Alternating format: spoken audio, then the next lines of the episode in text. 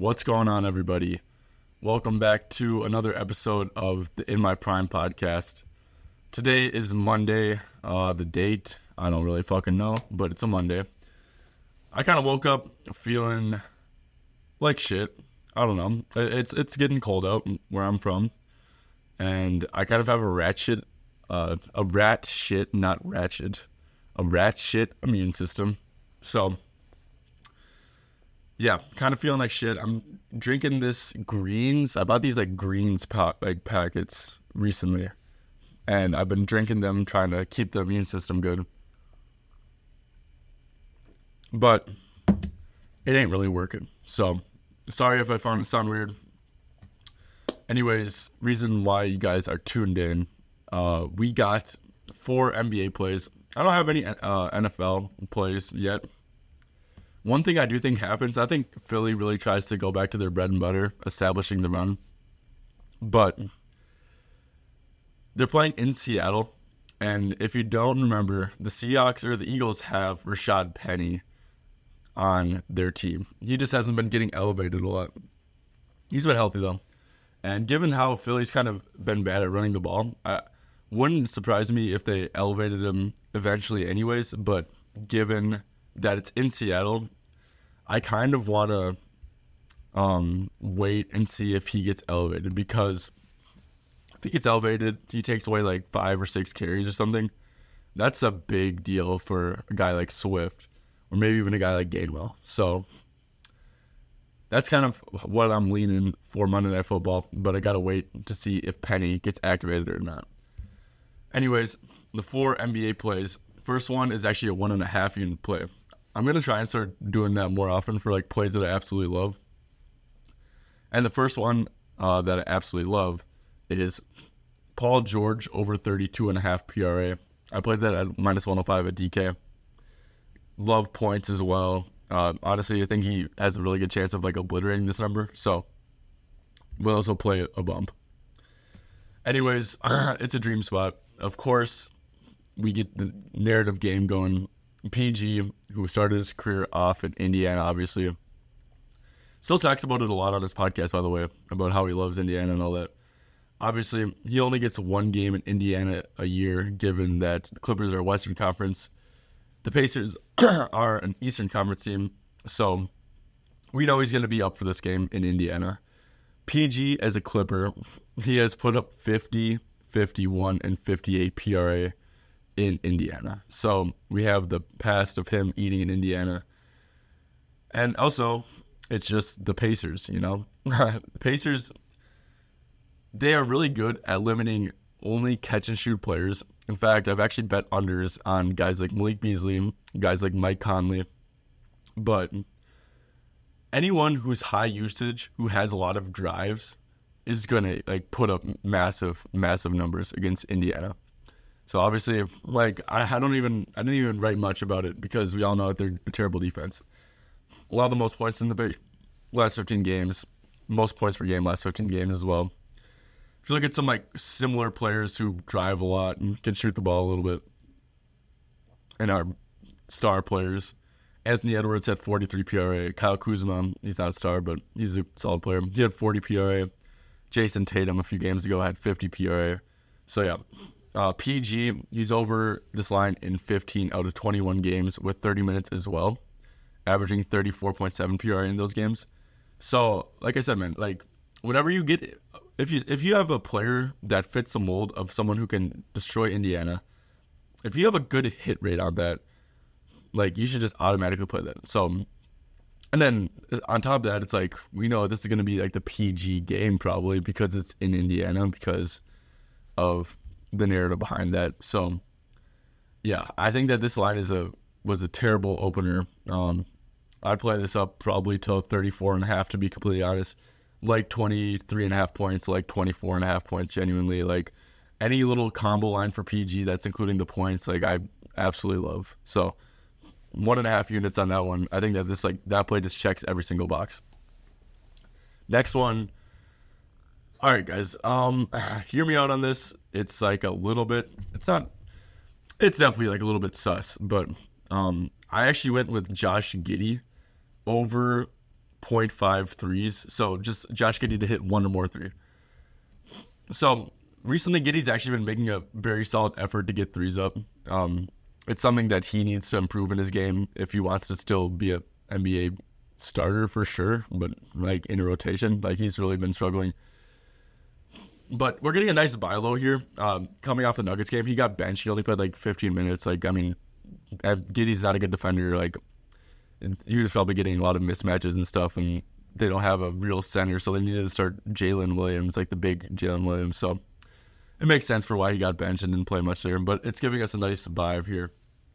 Prior to that Denver game, though, his uh, shooting numbers from deep have been two for five, two for six, two for five, one for six, two for three, and two for three. So two or more threes in five of the last six games before last game, and then just getting like a ton of volume up. So then you get the matchup with Memphis. They're a three point funnel defense. They allow like the second fewest points in the paint last 15 games due to Jaren Jackson and his ability to protect the rim. But they also allow the 12 most three pointers made last 15 games. So Memphis is a three point foul funnel defense. No one really respects Giddey's shot, anyways, so he'll get open looks regardless. But uh, we could definitely see some more kickouts due to the rim protection that Jaren's offering. Um, so obviously, I mentioned all his shooting numbers. Giddy, when he takes at least two three pointers, uh, he's had one three in 12 out of 16 games when he shoots at least two. Uh, I think he probably is around like four or five here, to be honest. So um, OKC, they're playing at home against an inferior Memphis team that does not quite have Ja Morant back yet. So I think, uh, given the spot, there should be no for need to bench him. I think Giddey should get his normal like 24 to 28 minutes or so here. And yeah, man, I just think that given his prior volume, just one three without even like significant juice is pretty is a pretty short ass. So we'll play this one up. Let me see what it's at right now. Josh Giddey. Um, yeah, you can still find minus 115 at 365, minus 120 at MGM. So still really good prices out there. Um, really like that play. Yeah. All right. Um, next one. So I went to Utah Jazz game versus the Nets. Played Cam Johnson over 14 and a half points. I played that at minus 120 at DK. This one should still be pretty widely available. Um, I don't think it's really public. But Johnson, it's just a great matchup for Cam here. Utah, they have been getting torched from behind the arc, which obviously Cam J, his game is catch and shoot, mostly from behind the arc, but also attack closeouts, finish at the rack. But really just hitting threes is mostly what he does. So go to the last 15 games. Utah, they allow the most three pointers made. They allow seventh most points per game overall. Look, guys, I, I bet on Jalen Brunson a couple games ago, and obviously I was kind of bitching about it because, like, he had he had 23 points and I had 24 and a half over. Brunson shot six for 19 and 11 for 16 at the free throw line, so I was like bitching about that. But to be fair, Utah, when I was watching that, First of all, they have Collin Six Sexton who's starting now. Like pick him up full court. So a lot of guards when that happens, they just like defer the ball to a different person. And then second of all, like Brunson on his drives, uh, there were just a ton of help at the nail. Which obviously, like if you're helping at the nail, you're gonna concede open and catch and shoot threes. So, um, yeah, recent high usage guards versus Utah. Yeah, I obviously mentioned Brunson, but then you also had Shaedon Sharpe. He had four points on one for twelve shooting. Anthony Simons, who's been a bucket recently, only had nine points. So the defensive scheme to me has kind of been to limit the higher usage guards. That's like what I've seen from them. If you look at last game, Keegan Murray, who I'd say is a pretty similar player to Cam Johnson. He had a slight 47 points. So there's that. also, Donte DiVincenzo, who's similar, catch and shoot guy, tackles out, all that. He had 21 too. That was in that Knicks game. Uh, this guy named like Toumani Camara, who is not really like Cam Johnson, but he's a wing who will get those catch and shoot and closeouts. I think he had like 20 plus as well. So yeah, uh, Cam Johnson, uh, game should be close in Utah. Utah is like a team that sucks kind of, but if they're at home, they'll keep it close. So 26 or more minutes, Cam Johnson, he's over 9 out of 14 games. He has 13 plus and 12 out of 14. So like he's always just like right there. Um, he has way better splits at the road. I mean, this dude is literally shooting 49% from deep on the road and only 30.4% at home. So, yeah, all in all, this is just like a perfect matchup for Cam Johnson here. I think that Cam Thomas, personally, maybe even Dinwiddie too, both those guys who are higher usage, create. Uh, I think that it's a really tough matchup for them, especially compared to compared to Cam Johnson and stuff. So if they have lower games, think we could see it more volume for Cam. And yeah, man, if a team team that sucks against the wings, sucks at allowing catch and shoots, three pointers to wings. I mean, that's just Cam Johnson's game 100%. So over 14 and a half points is the third play for Cam. Last one. this is an under here. I'm going up. Jeez. Hold up. Give, give me a quick second. Okay. Last one. Going out to Denver. Got under. Uh, I played Luka Doncic. Luka Doncic. Under 55 and a half PRA for minus 115 at DraftKings.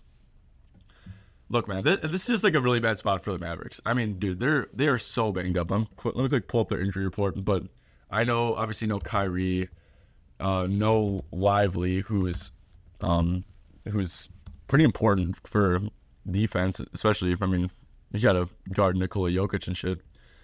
So yeah, um, still no Maxi Kleber, still no Josh Green. Um, they just like are down so many people.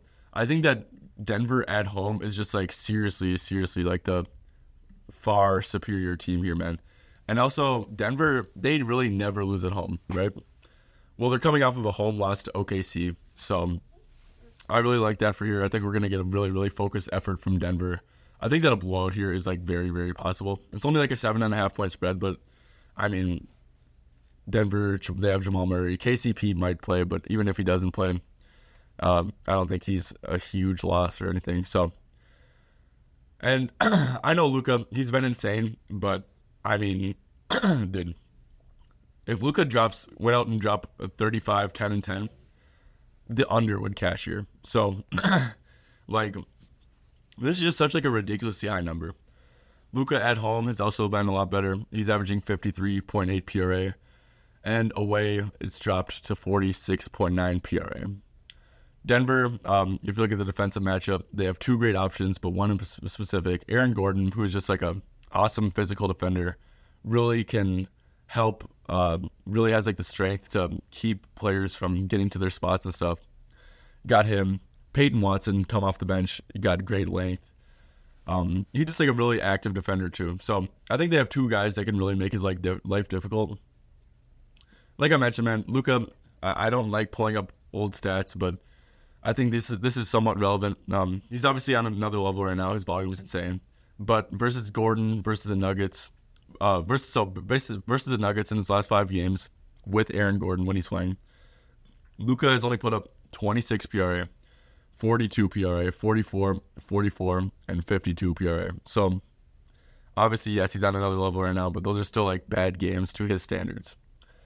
So yeah, man. Uh, all in all, this is just like a ridiculously high number. I think like this is like a everything has to go right type of situation. Like, what if the Nuggets at home, you know, you know, how they come out against like a terrible defense. They just aren't really missing a lot of shots. They're crashing the glass. Like Luka only ends with like six rebounds. Okay, well now he has to make that up. What if, um, what if they say, okay, Luka, just go one on one.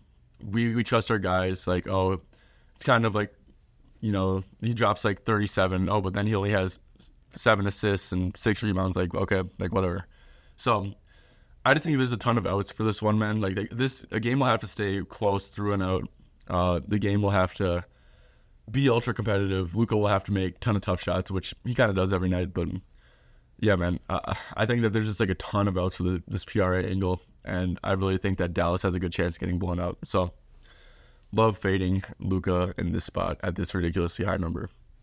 So to sum up, four plays for today are one and a half units. Paul George over 32 and a minus 105 at DK. Josh Giddey over half a three pointer made. So one plus three pointers made, minus 115 at FanDuel. Cam Johnson over 14 and a half points, minus 120 at DK and Luka Doncic under 55 and a half PRA minus 115 at DK. Uh, yeah, and I touched on how for the Seahawks game, for the Monday Night Football game, really do like Swift here, man. I, I just think that like I know Hurts is dealing with an illness. Like Drew Lock's probably gonna start. I really think that like we see the Eagles just go back to bread and butter football, um, running the ball behind that good offensive line. Um, with Jalen Hurts always is like a threat to run. And yeah, man, but I, I really do think that Rashad Penny. I think that we see him get activated. Like he's a. He was such a damn good running back throughout his career when he's healthy, and like this running game just has been lacking something. And it's in Seattle, so if Penny's active, active man, just be careful with Swift because it's gonna be hard for him to get the volume. If Penny comes in, takes like five or six, but if he's not, then I say I'll go on Swift, maybe even Gainwell to be honest. So those are my thoughts for the NFL game tonight. And that's about to do it here. Thank you guys for tuning in. Hopefully, you guys have a good Monday. Hopefully, you guys don't feel like a little sick piece of shit like me. Yeah. Thanks for tuning in. Peace out.